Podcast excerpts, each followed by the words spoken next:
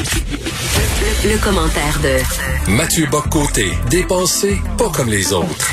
Alors, un petit aparté, Mathieu, en ouvrant notre conversation, en débutant notre conversation, euh, il y a un autochtone du Nunavik qui a reçu une sentence de quatre ans de prison pour avoir battu euh, sévèrement sa conjointe et la juge qui lui a donné cette sentence euh, dit qu'il y avait trop de cas de violence conjugale dans les réserves autochtones, surtout au Nunavik, dit que c'est un problème. Est-ce qu'on pourrait parler de, je sais pas, de sexisme systémique?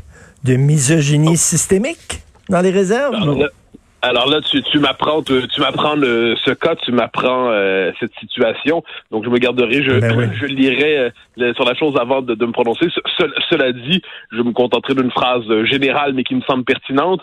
Euh, on a quelquefois la tentation de c'est un peu bizarre de réduire toujours le mal à certaines communautés. Le, le, mal, c'est l'oppresseur et l'oppressé ne porte jamais de mal en lui. Alors moi, j'ai tendance à dire que le, mal, les passions les plus basses, la violence, euh, habite le cœur de chaque être humain, quelle que soit sa culture, habite chaque culture et chaque culture porte aussi en elle par ailleurs un potentiel de beauté. Tout ça pour dire qu'aucune communauté humaine est à l'abri euh, du mal ou de, de, de, de la violence. C'est ce que m'inspire ce que tu me dis là, mais je lirai davantage sur ça. Oui, moi, c'est ça. Moi, j'ajouterais en disant autant euh, ce serait euh, malvenu de dire euh, dans les réserves autochtones, il y a vraiment un problème de sexisme systémique, autant de dire qu'au Québec, il y a un problème de racisme systémique. C'est c'est aussi grossier selon moi. Bref. Ah bon, ça, ça, les, accusations collectives sur une culture, c'est toujours un peu rapide, mais ça passe toujours mieux quand c'est un endroit des sociétés occidentales, ça, il n'y a pas de doute. Tout à fait. Mathieu, tu veux nous parler d'un livre? Tiens, j'ai appris la sortie de ce livre-là par, par ton message, La haine en ligne de David Doucet, qui vient de sortir en France. Euh, je ne connais pas cet essai. Est-ce que c'est un essai québécois? Non, non, c'est un, un, livre français. Oui, le, nom peut prêter à confusion. Doucet est un nom qu'on connaît des deux côtés ben de l'Atlantique. Alors, David Doucet, euh, chez Albin Michel, La haine en ligne, c'est un ouvrage qui s'intéresse au, euh, à ce qu'on pourrait appeler aux tentatives d'exécution virtuelle, au, euh, à la haine, le, le, titre est assez clair, euh, à la cancel culture, comme on dit aussi aujourd'hui, ou à la culture du bannissement, qui s'intéresse, autrement dit, au déferlement de, de, propos haineux qu'on peut voir sur Internet contre celui qu'on pourrait appeler le, le bouc émissaire du jour, le mmh. salaud du moment. C'est un livre qui s'intéresse, on pourrait le dire autrement, à la peine de mort sociale telle qu'elle s'exerce aujourd'hui contre celui qui passe, qui, qui, qui, passe dans le viseur, dans la cible de, du, du, du troupeau haineux, euh, qui peut se jeter sur n'importe qui, de gauche comme de droite, musulman comme catholique, libéral comme conservateur. On peut toujours, euh, on est devant ces espèces de phénomènes de meute, ces phénomènes de lynchage en ligne, ces phénomènes de lapidation virtuelle. Et David Doucet, qui lui-même connu euh, un épisode comme celui-là, il part de cet épisode-là, cherche à voir ensuite, en partant, en faisant son enquête, les différents visages aujourd'hui de cette haine sur les réseaux sociaux qui n'est pas un élément secondaire, mais qui est un élément constitutif de l'époque aujourd'hui, parce qu'il suffit que le troupeau, que la meute se jette sur quelqu'un pour d'un coup, en l'espace de quelques jours, de quelques heures, briser son existence par la mise en scène d'une indignation médiatique généralisée. Tout le système embarque, la réputation est gâchée, la réputation est ruinée, et en l'espace de quelques heures, de quelques jours, un homme qui avait une vie, une situation, ben peut se voir jeté par terre. Alors c'est intéressant parce que lui-même a participé, le, type est conscient d'avoir gaffé. C'est-à-dire, il quand on a connu l'épisode de la Ligue du LOL, hein, c'était en début 2019, lui avait participé à ça des années auparavant, et puis il est assez pénitent en disant, mais j'étais un, en gros, j'étais un jeune con qui allait trop loin. Et là, euh, la question remonte à la surface. Euh, il est pénitent, il est dit, franchement, j'aurais pas dû participer à tout ça.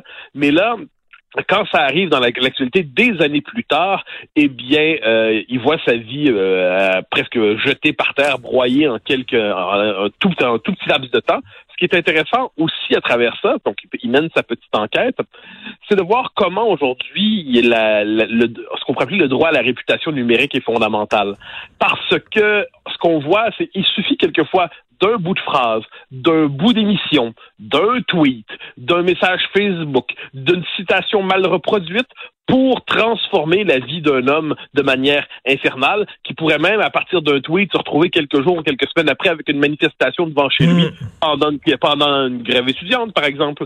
Alors, euh, on se retrouve, on se retrouve, autrement dit, le, virtuel déborde dans le réel. Le virtuel, en fait, n'est plus séparé du réel. C'est une extension du monde réel. C'est même pour plusieurs le premier monde réel. Hein, c'est fascinant. Aujourd'hui, plusieurs personnes vivent d'abord accrochées à leur écran. C'est ça leur première réalité. Mais on doit s'adapter dans nos sociétés à ce pouvoir tyrannique qui est celui, appelons ça des tyrannos des réseaux sociaux. Et le philosophe René Girard euh, passé sa carrière finalement à réfléchir sur euh, le thème du bouc émissaire. Et ce qu'il disait à travers ses, ses ouvrages, c'est que lorsqu'une société a des dissensions internes, lorsqu'une société euh, est en train de perdre sa cohésion, il y a des chicanes à l'intérieur, il y a des cracks qui se fait dans la société, on nomme un bouc émissaire, c'est-à-dire un ennemi commun pour soudainement ressouder la société ensemble.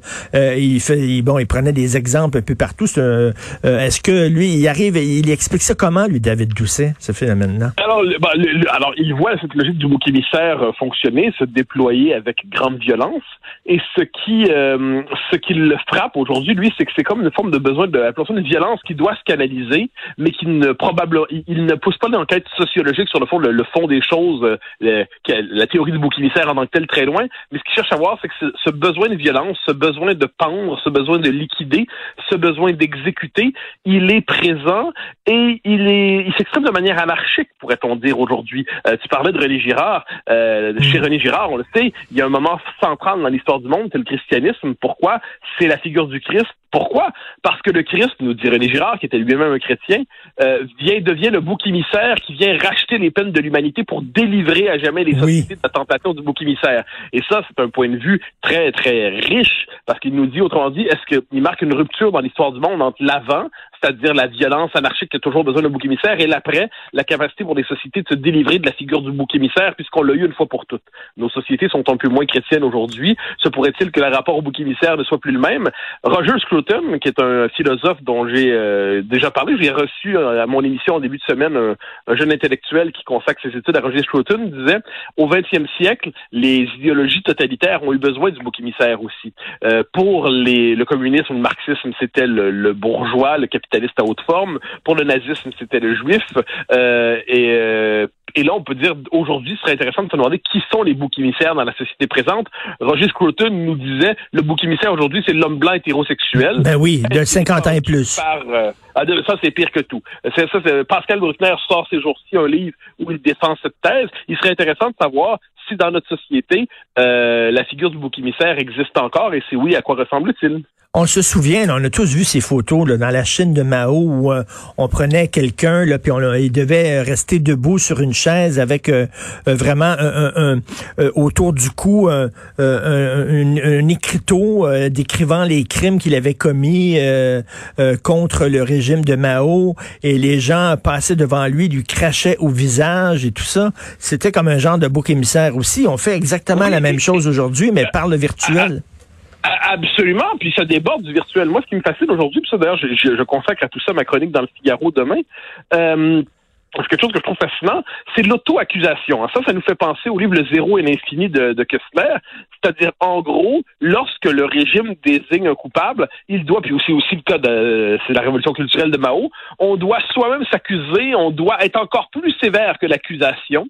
On doit ensuite, et ça c'est les rituels. Aujourd'hui, quelqu'un qui, par exemple, va pécher contre euh, le concept de racisme systémique. On l'a vu avec Stockwell Day au début, euh, euh, au mois de juin. Stockwell Day avait des paroles, bon, pas, pas particulièrement uh, euh, éclairé sur sa jeunesse, mais ensuite il critiquait le concept de racisme systémique. Et bien là, il tombe. Et là, qu'est-ce qu'il fait? Lui-même s'excuse. Il dit qu'il n'a pas tenu compte suffisamment de la sensibilité euh, de certaines minorités. Il va aller s'informer et s'éduquer auprès des minorités pour être capable enfin de sortir de son ignorance et il espère devenir un allié repentant tout en sachant qu'il sera toujours marqué à jamais par le racisme. Et ça, cette structure d'excuse, elle est récurrente aujourd'hui. J'ajouterais même une chose, des gens qui s'accusent à l'avance de peur d'être accusés un jour. ça, on le voit, euh, dans, on, le voit sur la, toujours sur la question systémique, ceux qui disent j'étais auparavant dans l'ignorance de mes privilèges, mais j'ai pris conscience de mon privilège blanc et aujourd'hui je me critique, mais... je vais voir mes amis racisés, je leur demande de m'éclairer, mais je sais que je serai jamais complètement délivré de mon péché. Oui, Mathieu, même si tu t'accuses euh, toi-même, euh, tu euh, tu vas quand même être condamné. Ça me fait penser à l'Inquisition espagnole où on te disait, on te prenait, on t'assoyait sur une chaise pour te torturer et on disait est-ce que tu es possédé par le diable? Si tu disais non, on, allait t'envoyer au bûcher. Si tu disais oui, on t'envoyait au bûcher quand même. Donc ah ben oui, c'est comme la théorie du privilège, de, la white fragility, la, la fragilité blanche de Robin DiAngelo qui dit que si vous êtes, dites que vous êtes raciste, ben c'est que vous êtes raciste. Puis si vous dites que vous n'êtes pas raciste, c'est la preuve que vous l'êtes encore plus. Ah, mais ça, c'est génial. Mais ça, c'est génial, ce genre de théorie. ce qu'on dit, ce qu'on dit en français, c'est que face, il gagne, euh, pile, tu perds. Oui, non, mais non, c'est exceptionnel, cette affaire-là. Moi, j'adore ce type d'explication-là. c'est comme l'explication de la psychanalyse, c'est-à-dire, si vous croyez pas avoir besoin de psychanalyse, c'est bien la preuve que vous en avez besoin d'une. Ah bon, ben, on n'en sort jamais, et ça, ça nous montre toute la, la rigueur de ce que j'appelle une version, euh, contrefaçon de sciences sociales. En retour, retour au livre de Doucet, euh, qui est une enquête journalistique à partir d'une expérience biographique. Ce qui est intéressant, en fait, c'est qu'il cherche à voir, à travers différents cas relativement récents, les figure de cette haine en ligne. Il s'intéresse par exemple à celui qu'on avait appelé le Star Wars Kid, euh, le, qui avait subi euh, de, de, tempête médiatique mondiale euh, pour ses, pour ça, ses frasques au sabre laser. Euh, il s'intéresse à des cas, euh, d'autres cas de différentes tendances, puis il cherche à voir comment ensuite les gens cherchent dans la mesure du possible à se reconstruire après avoir subi une telle tempête. Je ferai un lien, si tu me permets, s'il me reste 15 secondes, avec un autre livre, mais lui qui est paru fin 2019, de Gilles Freyer, euh, qui a pour titre Dénoncer et bannir. Lui, il a été accusé, c'est un professeur de cancérologie à Lyon, il a été accusé de, par, dans un, procès complètement grossier de racisme, sexisme et tout ça, euh, et euh, des complices de Big Pharma. Bon, et euh, dans un journal, là, là, ça a fait un gros scandale, mais tout cela était absolument grossier. Il s'est tenu debout, il s'est pas couché, mmh. il s'est tenu droit, il a dit non, il n'a pas accepté de plaider coupable à des accusations grossières. Et eh bien, quelques mois plus tard, un rapport des autorités l'avait complètement son honneur en disant que les accusations étaient grossières et absolument inacceptables. Comme quoi, en la matière, la dissidence, ça passe par le courage d'un homme à la fois. Mais qui se tient debout maintenant? Qui ah, se tient debout? Ben, comme dirait l'autre, il y a aujourd'hui une carence de colonne vertébrale. Hein. Euh, c'est un, des graves problèmes, mais je crois que c'est une espèce d'éthique de l'honneur. Hein. Je comprends quand on a une tempête qui nous tombe dessus sur les médias sociaux, c'est jamais agréable. Ça, euh, qui aime se faire vomir dessus par des centaines de personnes en l'espace de quelques heures? Mais le conseil qu'on peut donner à ceux qui se font vomir dessus comme ça, c'est simplement tenez. Ne vous... Si vous avez votre compagne ou votre compagnon, si vous mmh. avez quelques amis, si votre patron vous soutient, si à travers tout ça, eh dites-vous que ça va, ça va si votre patron vous soutient, parce que ces gens-là, souvent, là, on l'a vu, là, ah, ben tu te fais laisser tomber là, les, du jour au lendemain. congédier. Ben oui. Cherche à faire congédier. C'est là, c'est la nouvelle stratégie. C'est comment pouvez-vous conserver dans votre entreprise quelqu'un qui a de telles valeurs ou de tels propos. Mais si on est capable, me semble-t-il, de se tenir, de ne pas se coucher, de ne pas s'auto-accuser, de ne pas en rajouter dans l'excuse pénitentielle, surtout si on n'a rien fait. Si on a fait quelque chose de mal, il faut s'excuser, évidemment. Mais si on n'a rien fait pour est simplement victime d'un procès idéologique, qu'on tienne, qu'on ne se couche pas, qu'on ne lèche pas le plancher, et au bout de quelques jours, de quelques heures, on va en ressortir certainement un peu, un peu blessé, mais finalement plus fort parce qu'on aura résisté à la tempête. Je dis pas que c'est agréable, je que c'est la seule posture à, avoir devant de tels déchaînements de haine en ligne. Tout à fait. Merci. Donc, un livre à lire au cours de ce week-end de trois jours, La haine en ligne, la haine, pardon, en ligne de David Doucet. Bon week-end, Mathieu Bocoté. Merci. Au grand plaisir. Bye bye.